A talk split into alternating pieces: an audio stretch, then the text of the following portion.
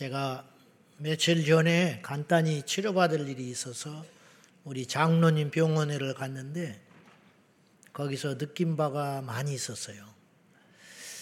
다른 때 같지 않게 우리 식구가 이제 그 병원을 운영하시다 보니까 마음이 남달랐는지는 모르지만 그 많은 환자들이 기다리고 계셨는데 야 우리 장로님이 큰일 하시는구나 그런 생각을 했어요.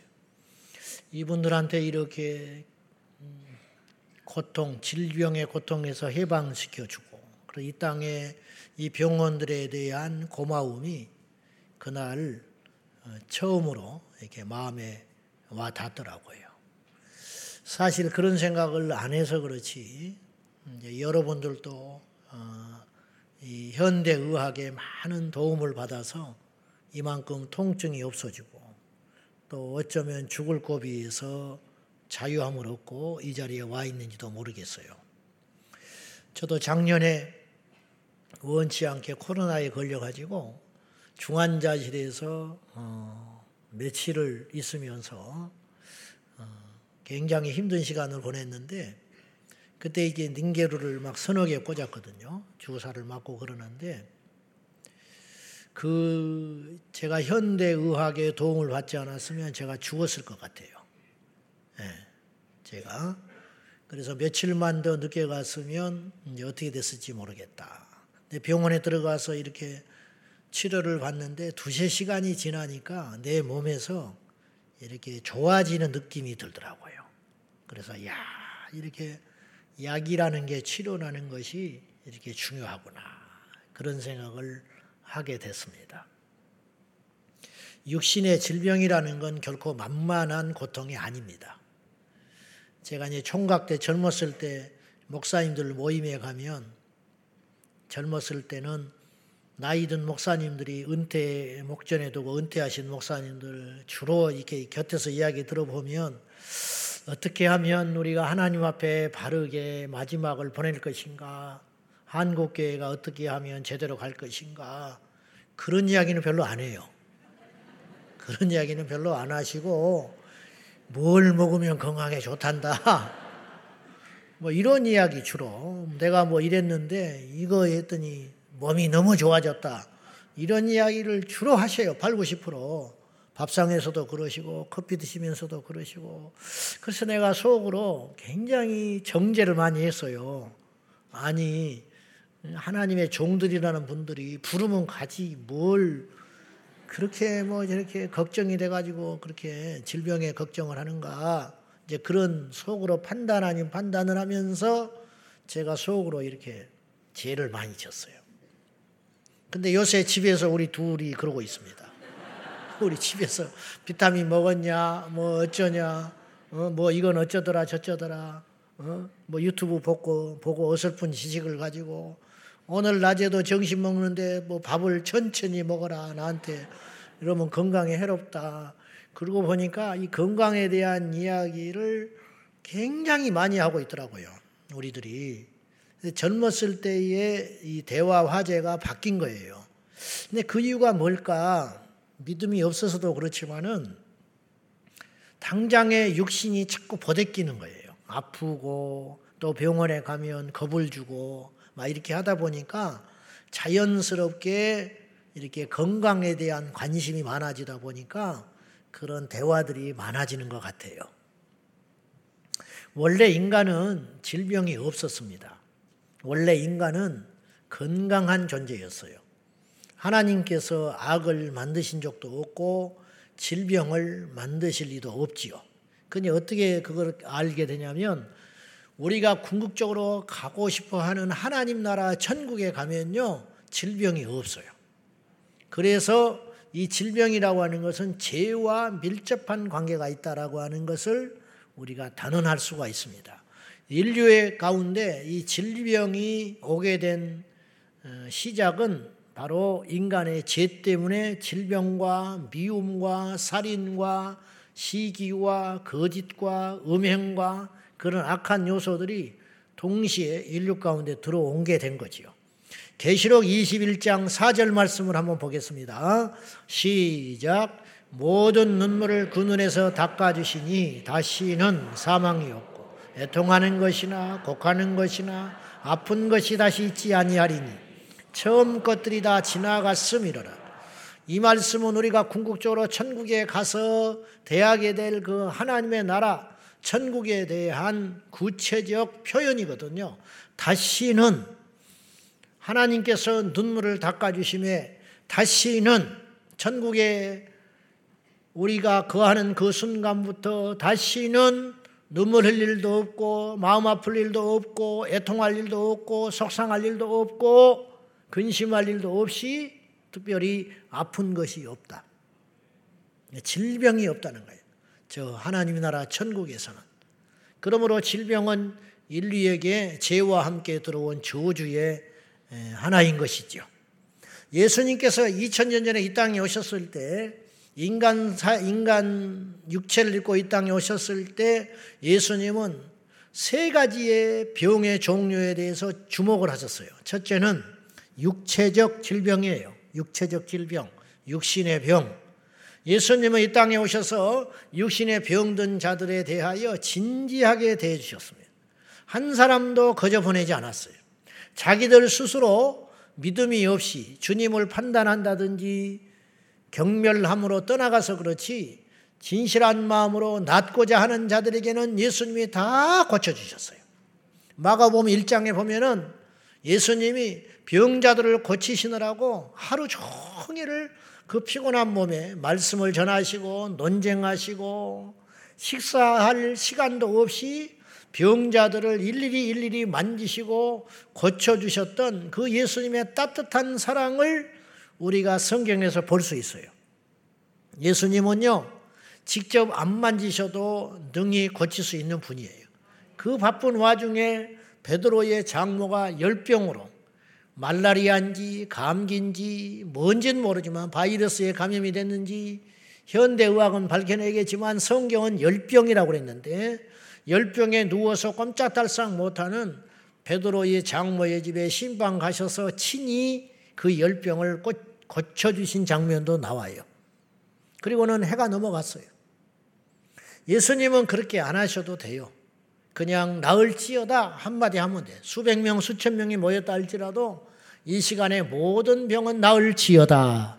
그러면 되는데 주님은 친히 흉치간 나 환자도 직접 만져주시고 피 흘리고 상처난 인생도 직접 만져주심으로 우리 주님께서 이 병든 자에 대하여 특별한 관심과 애정과 사랑을 베푸셨다는 것을 우리는 성경에서 잘알수 있습니다.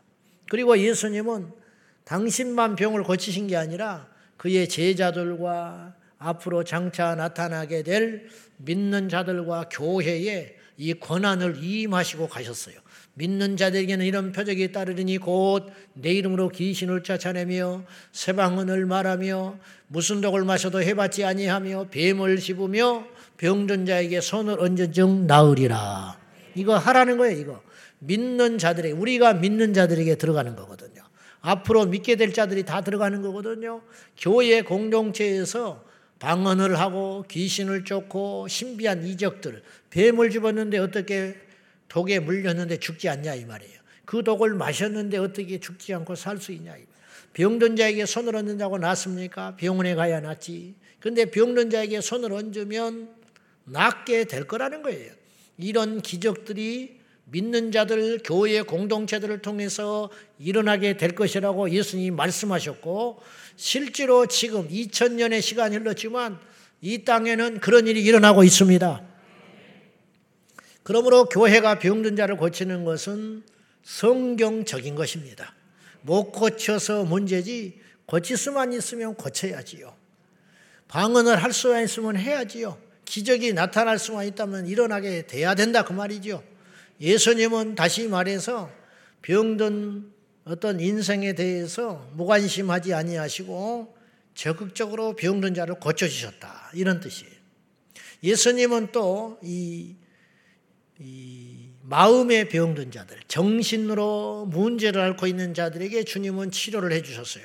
그것이 이제 성경에는 귀신 들림이라고 나오는데 그 당시 의학으로는 정신질환도 귀신 들림으로 해석을 한 것 뿐이에요. 이제, 이제 정신질환도 두 종류가 있는 거예요. 현대의학으로 자세히 들어가다 보니까 귀신 들려서 정신질환 일어날 수도 있고, 뇌나 혹은 다른 신경계통의 문제로 정신 병으로서의 정신질환이 일어날 수 있다. 정신질환이 모두 다 귀신 들린 건 아니에요. 그건 이제 구분할 수 있어야 되는데, 그거는 이제 종이 한 장 차이라 쉽지는 않습니다만은 어쨌든 폐일원하고 예수님께서 육신의 병도 고쳐주셨고 그 다음에 마음의 정신질환 병도 예수님을 만나면 어떤 병에서든지 해방되었다 이런 뜻이에요. 그런데 이제 사람은 기껏해야 이 두 종류의 질병밖에 진단하거나 고치지를 못해요. 진단하는 것도 쉽지 않고 진단한들 고칠 수 없는 병도 태반으로 많아요. 더군다나 정신질환 같은 경우는 이것이 이 영역이 개척되고 병명으로 공황장애니 우울증이니 뭐 중독증이니 이런 질환으로서 이렇게 명명되는 것이 사실 역사가 그렇게 길지 않았다고 해요. 그 옛날에는 정신병이라는 것 자체가 없었어요. 의학적으로. 근데 이제 의학이 발전하다 보니까 이런 이제 분별이 되게 된 것 뿐이겠지요. 근데 사람은 잘해야 이 두 종류로 분별할 수 있다 이 말이죠.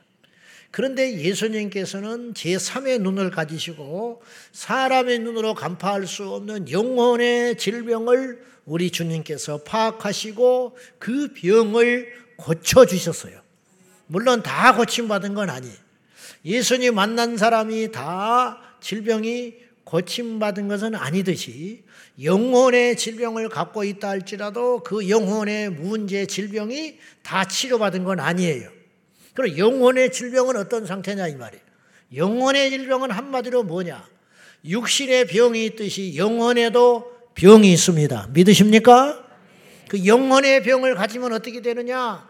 구원받지 못한 채 지옥불에 떨어지는 거예요. 우리가 육신의 병을 가지면 고통받다가 죽게 되잖아요. 이걸 죽음이라고 그래요.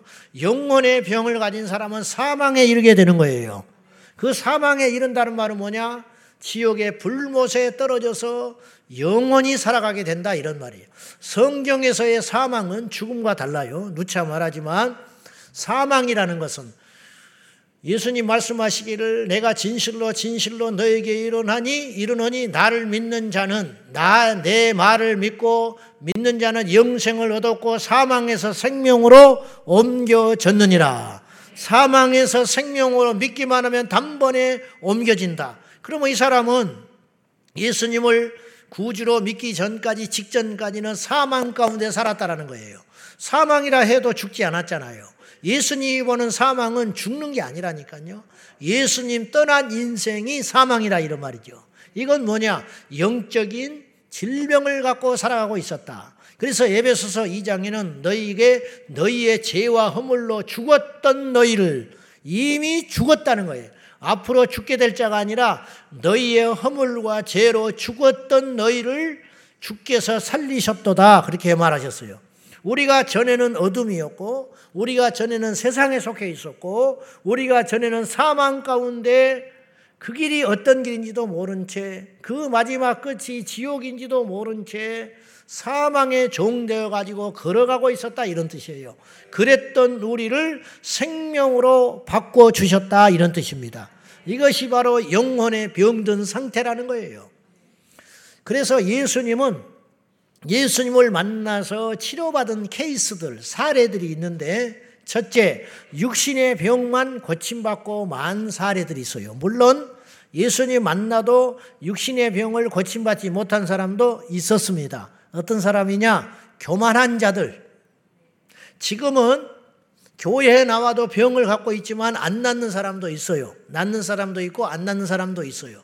그러나 2000년 전에 병을 가지고 무슨 병이든지 간에 나병이든 어떤 불치병이든지 심지어는 태어나면서부터 갖게 된 병, 소경, 나면서부터 안진병이 나면서부터 소경된 자, 불치병, 숱한 어떤 병명을 막론하고 예수님을 진지하게 만난 사람들은 다 고침 받았어요. 다 고침 받았어. 성경을 보세요. 예수님 만나서 안 고침 받은 사람 있는지. 모든 세계의 병자들을 고치지는 않았지요. 그러나 만난 사람은 여지없이 제대로 만나기만 하면 다 고침 받았어요. 근데 고침 받은 사람 중에 60만 고침 받은 사람이 있어요. 60만. 그 대표적인 경우가 누가복음 17장에 나와요. 10명의 나와한 자들이 공동체에서 쫓겨나가지고 나와한 자들은 공동체와 같이 살지 못해 율법에 의해서. 그래서 자기들끼리 무리 지어가지고 아마 구걸하며 살았겠지요. 나타나면 사람들이 돌 던지고. 그래서 이 10명이 무리를 지어 살았는데 길가에서 예수님을 만나요. 예수님께서 그들을 고치시고자 제사장이 가서 너희 환부를 보여라. 율법에 의하면 제사장들이 문둥병을 이렇게 판별하게 돼 있어요. 그래서 이제 더 이상 병이 진행되지 않는구나. 그런 공동체에 다시 들어갈 수 있도록 했단 말이에요. 그러니까 가서 보여라 했는데 이들이 제사장에게 가다가 길거리에서 다 고침받았어요. 깨끗해져 버렸어요. 나병이 깨끗해졌다라는 말은 제가 누차 말하지만 병이 중단된 게 아니에요. 손가락이 문드러지고 눈알이 빠지고 저는 실제로 봤어요. 코가 문드러져 없어요. 그래서 그분들은 전부 검은 선글라스를 끼고 다니신다고. 눈알이 없으니까. 손이 없어요. 주먹손이에요. 그래서 이렇게 박수 쳐요. 근데 깨끗해졌다라는 건 뭘 말하는 것이냐? 나만 장군이 요단강에 일곱 번 담그고 나서 살이 어린아이와 같이 여상해졌다고 성경은 써 있어요. 그러므로 저는 무엇을 믿느냐면 예수님 만나서 나병 환자가 깨끗해졌다라는 말은 눈썹이 나고 머리가 나고 없어져 버린 눈알이 다시 생겨나고 없어졌던 손가락이 나는 길러졌다고 믿어요. 이것이 깨끗하여졌다 이런 말이죠. 이런 기적을 10명의 나환자가 다 경험을 했다는 거예요. 주님을 만나서. 근데 그 중에 한 사람만 예수님께 돌아왔어요. 주님이 섭섭해서 물어보시는 게 아니라 영적으로 답답하셔서 진단을 하는 거예요. 나머지 아홉은 어딨냐? 너 하나만 돌아왔냐? 주님이 기대하셨던 건 뭐냐면, 열 명이 다 나병이 고침을 받았으면 병 나은 사실로 인하여 기뻐하지 말고 이 병을 고쳐주신 예수님께 달려 나와야 된다. 이런 뜻이에요. 이게 중요합니다. 여러분, 치료를 받았지만 예수 떠난 사람이 숱하게 많아요. 이런 사람이 한둘이 아니야. 어렵고 힘들고 인생의 고비, 경제적인 문제, 육체적인 문제, 관계의 문제, 집안의 문제 등등 이런 숱한 문제들이 우리의 삶에 도사리고 있는데 이런 연유로 예수님께 나와요. 그리고는 매달립니다. 저도 그랬어요. 저도 코로나 걸려가지고 누워있으니까 온갖 생각이 다 들더라고. 그리고 막 이것저것 하겠다고 그랬어요. 서원은 아니고, 이제 부흥이 안 다닌다고 그랬어, 그때. 약속 못 지키는데. 어디 외곽에다가 어디 항토방이나 하나 만들어가지고 거기나 다녀야겠다. 그렇게 생각했다고. 나오니까 뭐 됩니까, 이게. 화장실 갈 때하고 나올 때하고 달라. 어, 너무 다르더라, 인간이. 우리가 다 그래요. 이 사람들이 병이 났는데 다 자기 갈 길로 갔어. 어떤 사람은 집으로 들어갔을 것이고, 어떤 사람은 일터로 갔을 것이고, 어떤 사람은 심지어 죄를 지으러 간 사람도 있었을지 몰라.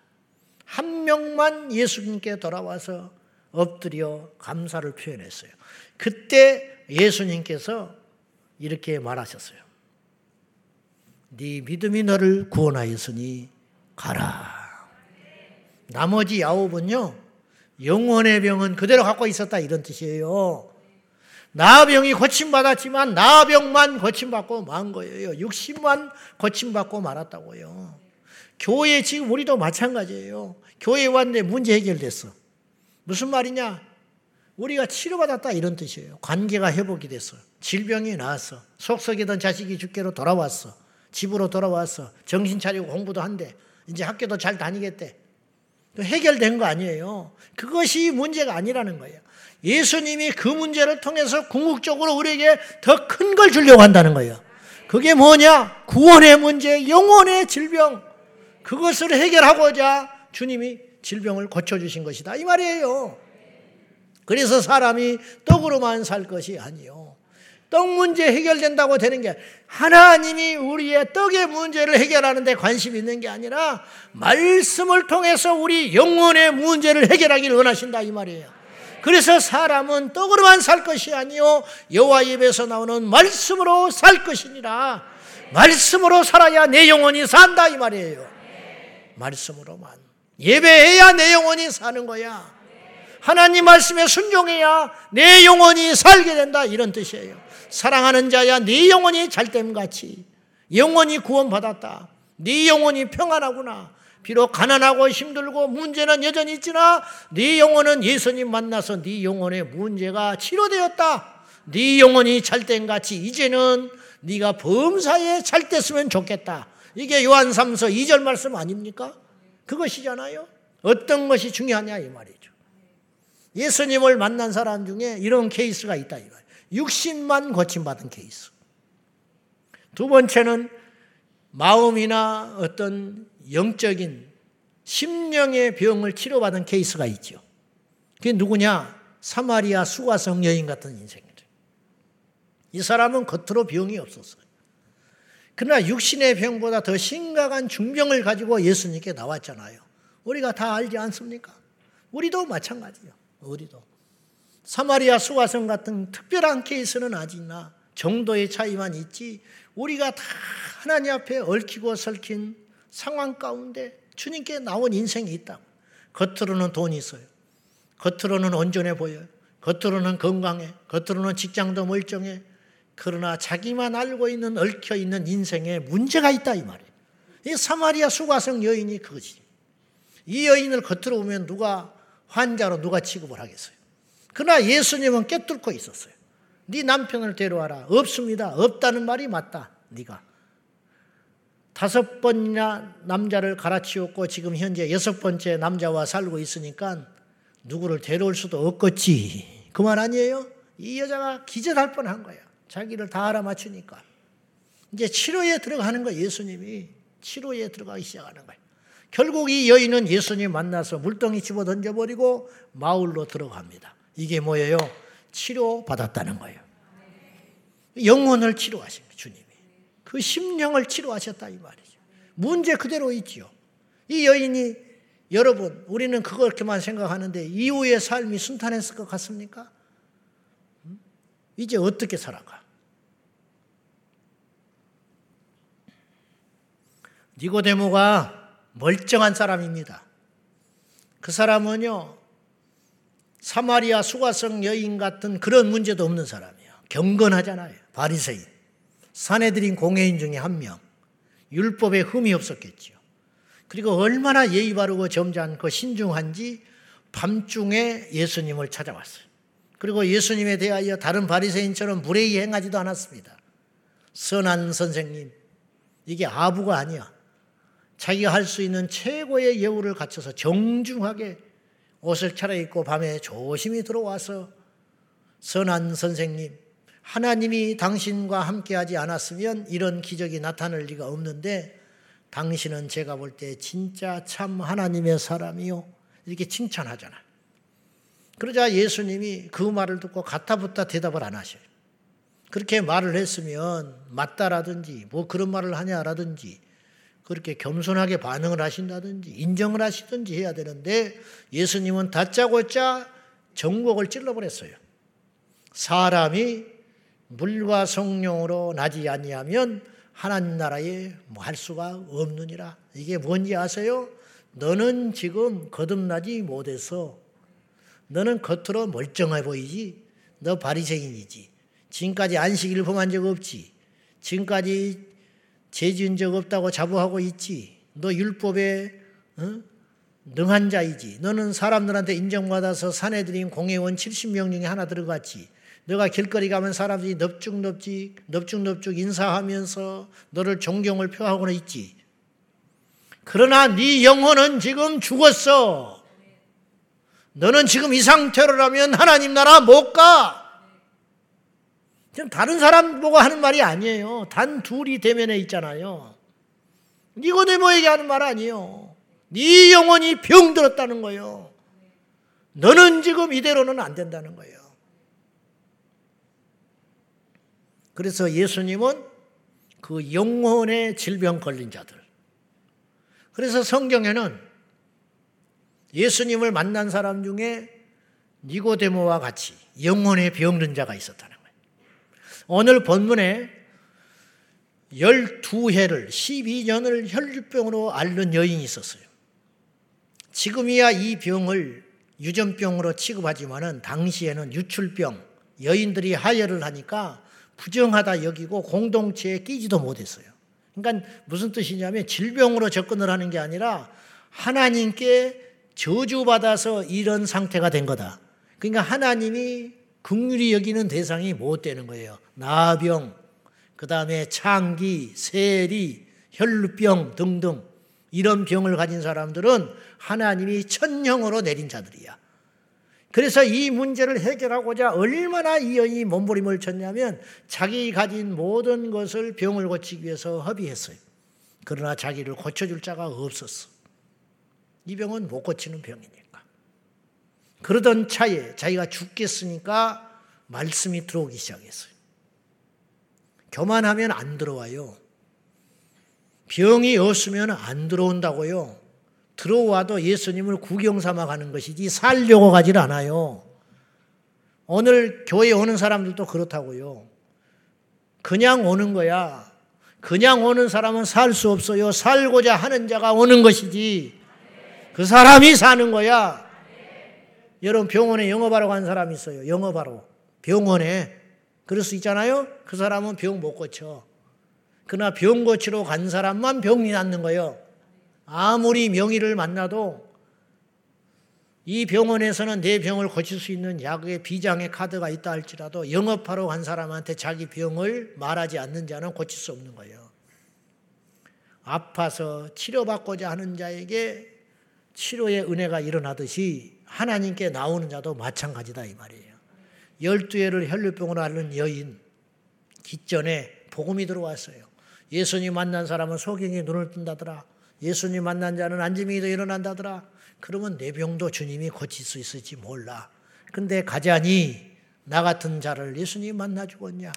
그래서 뒤에 옷자락만 붙잡아도 내 병이 날 거라는 믿음을 가지고 절박한 심정을 가지고 예수님께 와서 옷자락을 부여잡았는데 살짝 만졌겠지. 주님이 말씀하셨어요.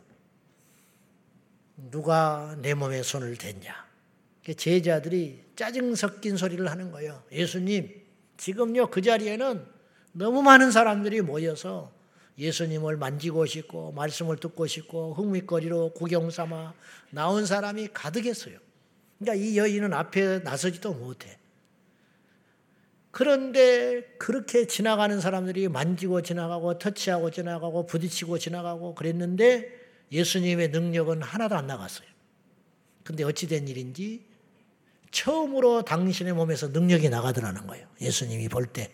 그래서 뒤를 돌아보니 한 여인이 쓰러져 있었어요. 병이 난 줄 알고 놀라서 벌벌 떨고 있었어요. 알고 봤더니 이 여인만 믿음의 손으로 만진 거라 이 말이에요. 이 사람만 고침 받은 거예요. 그런데 아까 치료받은 나 환자 한 명에게 예수님이 말하신 것과 동일한 말씀을 오늘 본문에서 또 하셨어요. 34절이에요.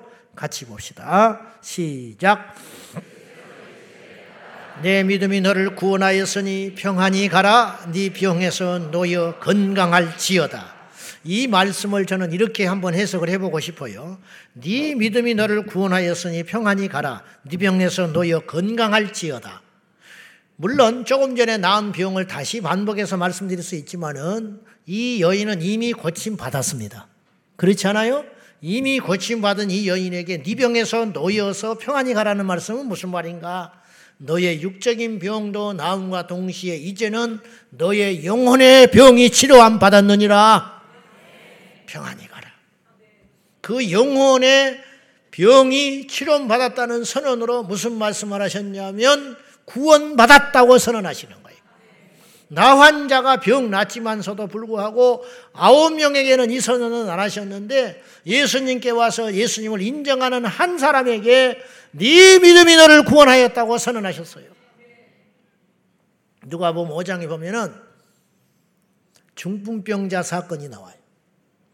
예수님이 이렇게 있는데 너무 많은 사람들이 예수님께 치료받기 위해서 자리를 이미 차지하고 있었어요. 네 사람이 들 것에 들고 중풍병 걸린 이 사람을 데리고 예수님께 나왔는데 문 앞에 사람이 꽉 차서 안에 들어가지를 못해. 생각하다가 이 네 사람이 지붕으로 올라가 가지고 지붕을 뜯던 지붕을 뜯어서 줄로 매달아 가지고 이 네 사람이 중풍병자를 내렸습니다. 이거 거룩한 세치기 하는 거거든. 거룩한 세치기. 이거 아주 무례한 짓이거든요. 이거는 말도 안 되는 것이거든. 이거 뜯어서 누가 내려온다고 생각해봐. 예배 시간에. 그러면 내가 어떻게 생각하겠어? 참 별 미친 인간이 다 있다. 이건 고사하고 자리가 앞에 꽉 찼는데 앞자리에 앉겠다고 누가 새치기 하고 들어와 있어도 옆에 사람이 인상 찌푸리면서 예배 안 될걸요? 뭐 이런 인간이 있어. 은혜 받는다고 자기 혼자만 은혜 받으면 다야. 그거하고는 비교가 안 되는 거야. 지붕을 뜯어버렸다니까. 지붕을 뜯어가지고 이 사람을 달아 내리는데 예수님이 그걸 뭐, 보고 뭐라고 말하셨냐면은 자, 이걸 주목해 볼 필요가 있어요. 달아 내려오는 것을 보시고 이 사람을 보시고 그 믿음을 보시고 예수님이 뭐라고 말씀하셨냐면 네 병이 나았느니라. 안 그랬어. 근데 상식적으로는 그렇게 말하셔야 돼요. 왜냐하면 이 사람이 지금 병 때문에 왔잖아. 이 사람의 문제는 중풍병이잖아요. 달아내리는 그 정성과 믿음을 보시고 네가 치료함을 얻었느니라 그랬어야 되는 거예요. 실제로 그렇기도 하셨어요. 근데 그날따라 예수님이 뭐라고 하셨냐면 앞뒤가 안 맞는 말씀을 하셨어요. 뭐라고 하셨냐? 소자야 네 제사함을 얻었느니라. 이 사람은 제사함 받으러 온 게 아니에요, 지금. 병 나으러 온 거라고요. 병 나으러. 그런데 예수님은 이 사람을 육신의 환자로만 보지 아니하시고 영혼의 병자로 보신 거야. 그래서 소자야 그 믿음이라면 나를 만나기 위해서 지붕을 뜯어내리는 그 믿음이라면 네 죄가 이 시간에 없어졌다. 이렇게 선언하신 거예요. 그걸 보고 못마땅해 하는 사람들이 옆에 있었어요. 바리새인 서기관들이 그런 말은 하나님만 할 수 있다는 거예요. 그것도 일리가 있는 말이에요. 어떻게 인간이 인간의 죄를 사해 줍니까? 만약에 내가 여러분에게 당신의 죄가 내가 명하노니 당신은 지금부터 당신의 병이 없어졌어요. 나를 믿으세요. 그러면 여러분이 정신이 제대로 바뀐 사람이라면 이거 미쳤구나. 나는 더 이상 이제 교회 갈 데도 없는데 어떡하지? 이렇게 고민하게 되는 거 이게 당연한 거예요. 그건 미치광이야. 이단 교주나 그따구 소리 하는 거라고. 근데 예수님이 네 죄를 사하여 졌느니라 그렇게 말하니까 옆에서 반발한 거예요. 이런 말은 하나님만이 할 수 있는 자격을 갖고 있는데 저 사람이 뭔데 인간으로서 저런 흉악한 소리를 하느냐? 그 소리를 주님이 들으시고 이렇게 답변을 하셨어요. 내가 너희들한테 물을 난다. 잘 들어보십시오. 내가 인자가 인자가 당신 스스로를 가리켜서 내가 이 중풍병자에게 이제 달아 내려왔는데 일어나서 나움 받아서 치료 받아서 가거라 하는 말이 쉽겠냐? 그렇게 하는 것이 쉽겠냐? 네 제사함을 입었느니라 말하는 것이 쉽겠냐? 무슨 말입니까? 내가 너의 죄를 사하노라 그렇게 말하는 것이 쉽겠냐? 아니면 이 병을 고쳐주는 것이 쉽겠냐 어떤 것이 쉬울 것 같아? 여러분이라면. 여러분 말로는 뭘 못합니까? 무슨 말 있는지 하지요. 그런 말 나도 할 수 있다 이 말이에요. 일리가 있죠. 예수님이 하신 말씀은 뭐냐? 너희들은 이게 더 쉽지. 말이란 뭘 못해. 나한테 누가 왔어. 세계적인 재벌이 될지어다. 말하는 거 간단해요. 내가 그렇게 할 수 있어. 얼마든지. 되고 안 되고는 둘째 치고. 그래 안 그래? 무슨 말을 못해. 누가 애를 데리고 왔어. 너는 장차 대통령이 될지어다. 그럼 막 어머니가 좋아가지고 입이 찢어진다고. 그 돈이 들어요. 뭐가 들어요? 뭐 할 수 있지 얼마든지. 응? 세계적인 재벌이 될지어다. 네 사업이 일어날지어다. 막 구멍가게 하고 있는 사람한테 막 그런 기도를 하면 기분 좋지. 그거 쉬워요. 할 수 있어. 근데 그 사람한테 내가 지갑을 열어서 만 원 주는 것은 어려워. 무슨 말인지 하나 모르겠네. 너희들은 제사했다는 말하는 것이 훨씬 쉬울 거야. 이 중풍병자를 무슨 수로 너희들이 고치겠냐? 그런데 나는 이 중풍병자를 고침으로 내가 사람의 죄를 사하는 권세가 있다라는 걸 증명해 줄 거야. 그러면서 일어나라 하니까 중풍병자가 그 자리에서 일어나 버렸어요. 이 중풍병자, 불치병 걸린 중풍병자가 어떤 치료의 방법도 없이 주의 말씀으로 자리에서 일어나서 걸어가는 걸 보면 내가 이 사람의 죄를 사하는 권세가 있다는 것도 증명되는 것 아니냐? 주님이 그 말씀하시는 거예요. 예수님은 이 중풍병자가 일어나서 고침받아 걸어갔지만 이 사람은 어쩌면 또 불행한 삶을 살지도 몰라요. 나사로가 죽었다 살아났지만 그의 삶은 또 퍽퍽한 삶이 기다리고 있었어요. 뭘로 알 수 있냐?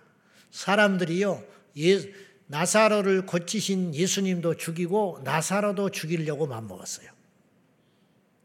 그러니까 잘은 모르지만요, 나중에 예수님 때문에 나사로도 죽었을지도 몰라, 살해당했을지도 몰라.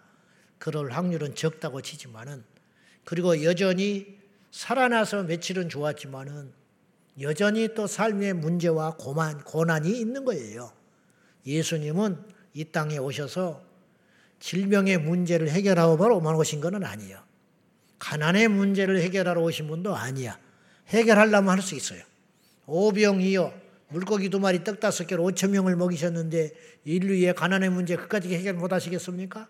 이후로 모든 인생은 굶주림이 없을지어다. 그러면 끝나는 거예요. 예수님 오셔서 한마디만 하고 하셨으면 됐어요. 이후로 모든 인생들은 질병에서 해방될지어다. 그랬으면 이 땅에 병은 없어도 돼. 아멘입니까? 나는 그거 믿어요. 근데 주님이 그렇게 말하지 않으셨어요.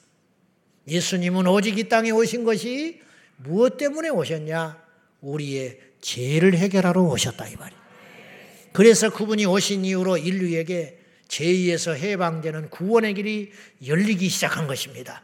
그분을 믿으면 죄에서 해방되어 영혼의 질병에서 구원받아 천국에 가는 길이 열리게 되었다. 이런 뜻입니다. 사개오가 영혼의 질병이 있는 사람이었어요. 사개오는 부자였습니다. 외롭다고 볼 수도 없어요, 사실은. 왜냐? 돈이면 친구를 살 수 있습니다. 돈이면 경호원을 살 수 있습니다. 그러나 사개오는 외로웠어요. 외로운 게 아니라 영혼의 병을 가지고 죽어가고 있었어요. 사는 게 아니야. 오죽하면 뽕나무에 올라갔을까? 여러분, 어린아이가 뽕나무에 올라가는 건 있을 수 있는 일이에요. 그러나 적어도 40대 중반이 넘었을 텐데, 셀이 장이었으니까 올라갔을 거 아니요. 40대 중반은 넘었을 사람이 채색 옷을 입고, 번듯한 옷을 입고, 뽕나무에 올라간다? 이건 쉽지 않은 일이에요. 이건 뭐예요? 몸부림치는 거예요. 살려달라고 몸부림치는 거예요. 예수님을 만나기 위해서 몸부림을 치는 거예요. 나는 이대로 있으면 사는 게 아니다. 내가 저 예수님 만나야 산다. 그래서 갔는데 사람이 너무 많으니까 하다 하다 안 되니까 뽕나무에 올라갔다. 주님의 눈에 띄려고 올라간 것도 아니야. 본능적으로. 구원받으려고 기도한 게 아니에요. 기도하다 보니까 구원받은 거야. 교회가 어떤 것인지도 모르고 나와요.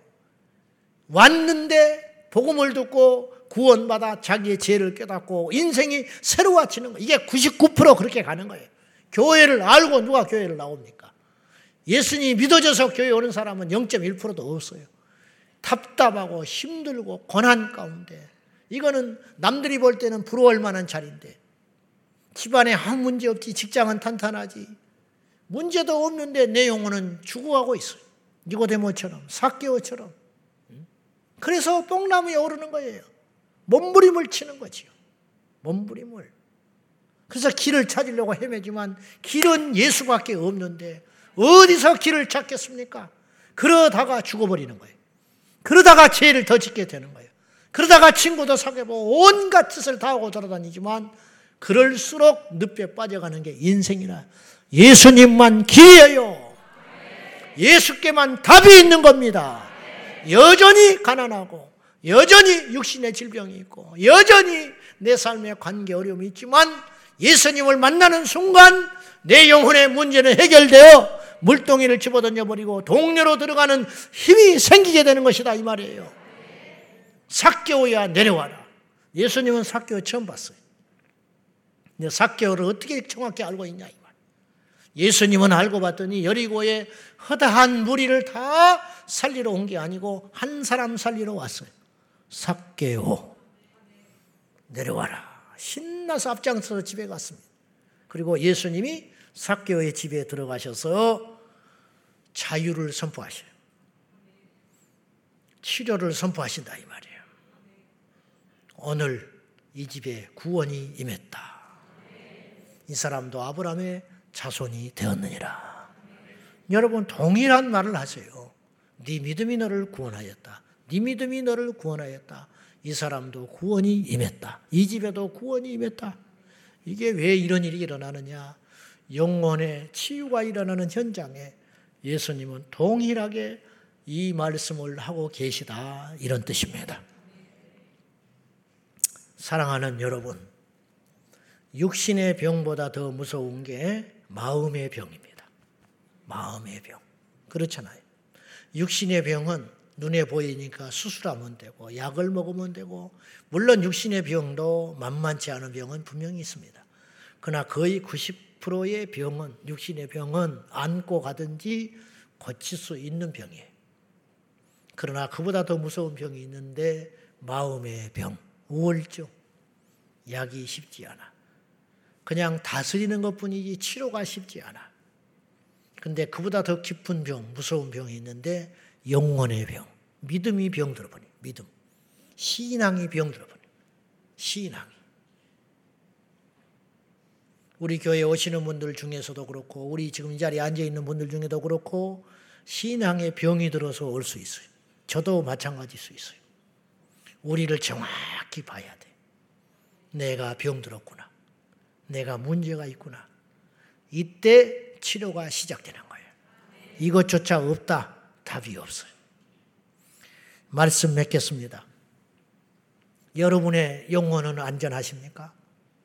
여러분의 영혼은 건강하신 거예요? 여러분의 믿음은 온전하냐 이 말이에요. 지금 상태가 어떠시냐 이 말이에요. 아까도 말했다시피 육신의 병을 가졌지만 자기가 병든지도 모르고 어느 날 퍽 쓰러져서 죽어버린 사람이 있어요. 미리 알았다면 얼마나 좋겠어요. 준비가 안 돼 있는 거예요. 여러분은 나름대로 믿음이 있다. 내 영혼은 죽으면 천국 간다고 자신할지 모르나 혹은 자신하지 못하는 사람도 있어요. 내가 나를 봐도 알아. 나는 아니야. 나는 가짜야. 나는 이 믿음 가지고는 천국 못 가. 그러면 답을 찾아야 할 거 아니에요. 아픈지 알았으면 병원을 가야 할 거 아니에요. 수술이라도 받아야 할 거 아니에요. 내 영혼에 이 질병을 예수의 이름으로 도려내고 수술을 받고 치료함 받아서 여러분 체면이 무슨 필요가 있어? 죽어가는데 대통령이 무슨 필요가 있어? 응? 배를 째자고 그러는데 아니 나는 배를 남한테 보인 적이 없다는 거야. 죽는 거지 죽어. 치질 수술해야 돼. 아이 어떻게 내가 엉덩이를 외간 남자한테 보이겠냐고 죽어라 그러면 죽어. 영혼의 병도 마찬가지야. 아, 내가 안수 입사인데 어떻게 이런 문제로 목사님을 상담하나? 아, 내가 장로쯤 됐는데 술을 못 끊는다고 어떻게 목사님한테 상담? 오세요, 와. 말씀으로 찔림 받았으면 쫓아오라고요. 살려면 사람한테 가는 것이 부끄러우면 하나님께 매달려서 금식을 하든 작정을 하든 처자를 하든 내 영혼이 이 상태니까 살려달라고 몸부림을 치라 이 말이에요. 사람이 살리는 것이 아니라 주님이 살리니까 지금이 구원의 날이다. 지금이 은혜의 날이라는 말이 뭐예요? 지금 수술해야 된다. 지금 안 하면 영영 기회가 없다. 그런 말씀일 수도 있는 거예요. 오늘 그저 가지 마시고 여러분이 됐다고 여기지 말고 저나 여러분이나 다 마찬가지. 저도 마찬가지. 우리 모두 안심하지 말고 내 영혼의 상태를 정확히 진단해서 우리 예수님께 아픈 상처의 이 부분을 드러내놓고 말씀으로 성령으로 수술받아 네 믿음이 너를 구원하였으니 평안히 가라. 이런 완전한 치료의 선언이 우리 안에 있기를 축원합니다. 기도하겠습니다. 하나님 아버지, 우리 영혼은 건강합니까? 우리 영혼이 건강하지 않다면 이 건강하지 못한 내 영혼을 고치기 위해서 우리는 무엇을 하고 있습니까? 육신의 병이 들면 천리를 마다 않고 달려갈 것입니다. 내 육신의 고통을 해결할 수만 있다면 어떤 대가를 지불하고서라도 적금을 깨고 보험을 깨고 예금을 깨고 내 미래의 모든 것을 정리하고서라도 달려가고 투자할 것입니다. 열두 해를 혈류병을 앓는 여인처럼 우리도 기꺼이 그리할 것입니다. 그러나 내 영혼의 건강을 지켜내기 위해서 우리는 무엇을 하고 있습니까? 주여 귀가 있는 자는 듣게 하시고 눈이 있는 자는 보게 하시고 지혜 있는 자는 듣게 하여 주시옵소서. 주여 내 영혼의 병을 예수의 이름으로 고쳐 주옵소서. 말씀으로 수술하여 주시옵소서. 성령으로 깨뜨려 주옵소서. 예수님의 이름으로 기도하옵나이다. 아멘.